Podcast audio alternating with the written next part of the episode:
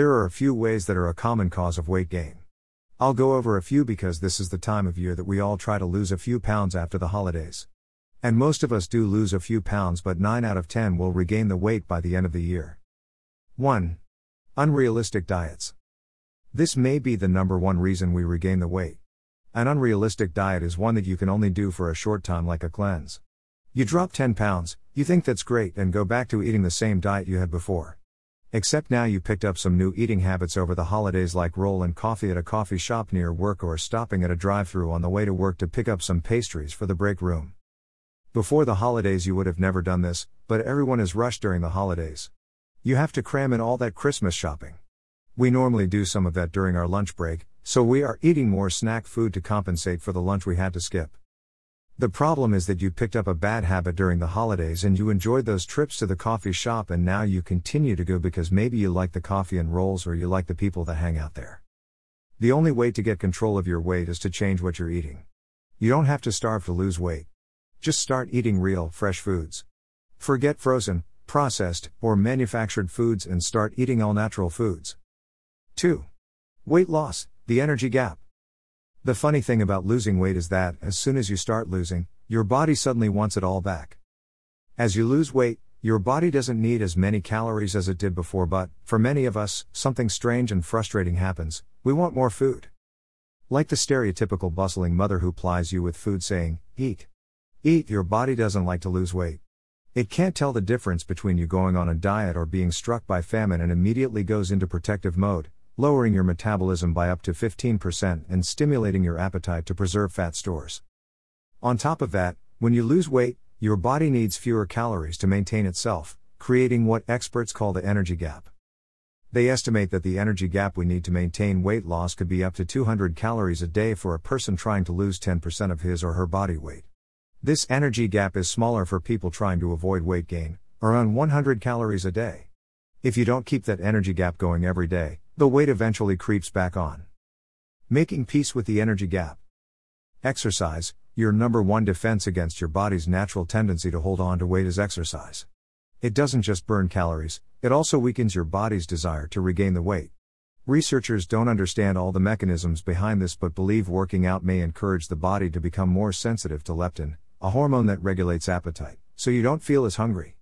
Recalculate your calories. As you lose weight, Make sure you recalculate how many calories you need. The more weight you lose, the fewer calories your body needs to maintain itself, and tracking that can help you keep the energy gap you need to maintain weight loss. Go by net calories burned during workouts. When you calculate how many calories you burn during exercise, make sure to subtract the number of calories you would have burned if you weren't exercising to get a more accurate number. For example, if you burn 300 calories during a 30 minute run, you would subtract the number of calories you would have burned sitting, for example, around 20 to 40 calories. Avoid compensating for your workouts. Another way we sabotage ourselves without realizing it is by compensating for workouts. This may mean resting more than you normally would or eating more because you think you deserve it after exercising. Stick to your regular eating and activity habits to keep the energy gap going. 4. Not enough exercise.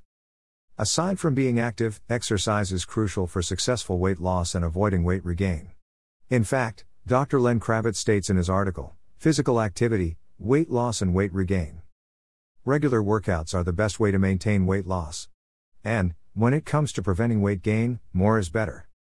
While we know that exercise is important, everyone needs a different amount based on a variety of factors, including gender, age, fitness level, weight, body composition, and genetics.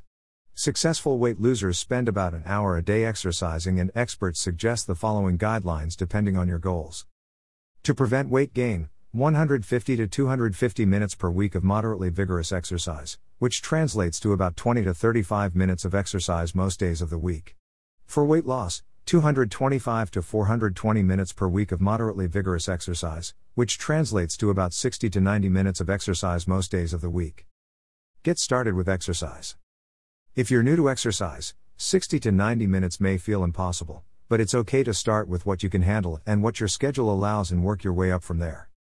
Your exercise program should include cardio, about 3 to 5 workouts a week, and strength training, about 2 to 3 non consecutive days a week, for best weight loss results. The following resources will help you get started. Experts have found that people who maintain weight loss for more than two years tend to keep it off. It seems that, the longer you maintain weight loss, the better you get at it, mastering the delicate balance of calories in and calories out and figuring out how much exercise you need to maintain that balance. Two years may seem like a long time, but most of us have a lifetime of bad habits and weight problems to overcome. It's going to take time to unravel all that history. Remembering how long it took to gain weight may help you keep things in perspective. Sticking with it. Sticking with it doesn't mean you have to be perfect for the next two years. There will be times you fail, you'll get sick, get slammed by holidays, get injured, go on vacation, or just lose your mojo. When that happens, and it does for all of us, how you respond is crucial to your success. Get back on track, falling off the exercise wagon will happen, but what's important is what you do about it. Recognize that a mistake is a one time thing and something you can overcome by admitting your mistake and easing it back into your program. The same thing goes for injuries, make sure you're ready to get back into the routine of exercising. Start off slow to test out the injury and after a week increase your routine until you're back to normal. If you really want to lose your body fat, then look for my ebooks at the websites listed below. You'll get information on healthy eating, exercise, and diet. Instead of spending hours on the internet reading dozens of posts, you can save time by picking up one of my ebooks. There are two ebooks. How Bad Do You Want to Lose Weight? is available at all the online bookstores selling for $3.99. Go to any of the websites below and search the title to find my ebook. This book gives you all you need to lose weight without spending money on gym memberships, diet plans, or meal plans. Look for my book at Amazon.com, BN.com, iBooks, Kobo.com, Scribd.com, or Gardner Books in the UK. My new ebook is available on Smashwords.com, just type Getting to a Healthy Weight in the search box at the top of the homepage. Until February 23, Smashwords has a sale on my ebook for 99 cents, don't miss out. This book is a one stop shop for all your weight loss questions. Use the coupon code CL77K.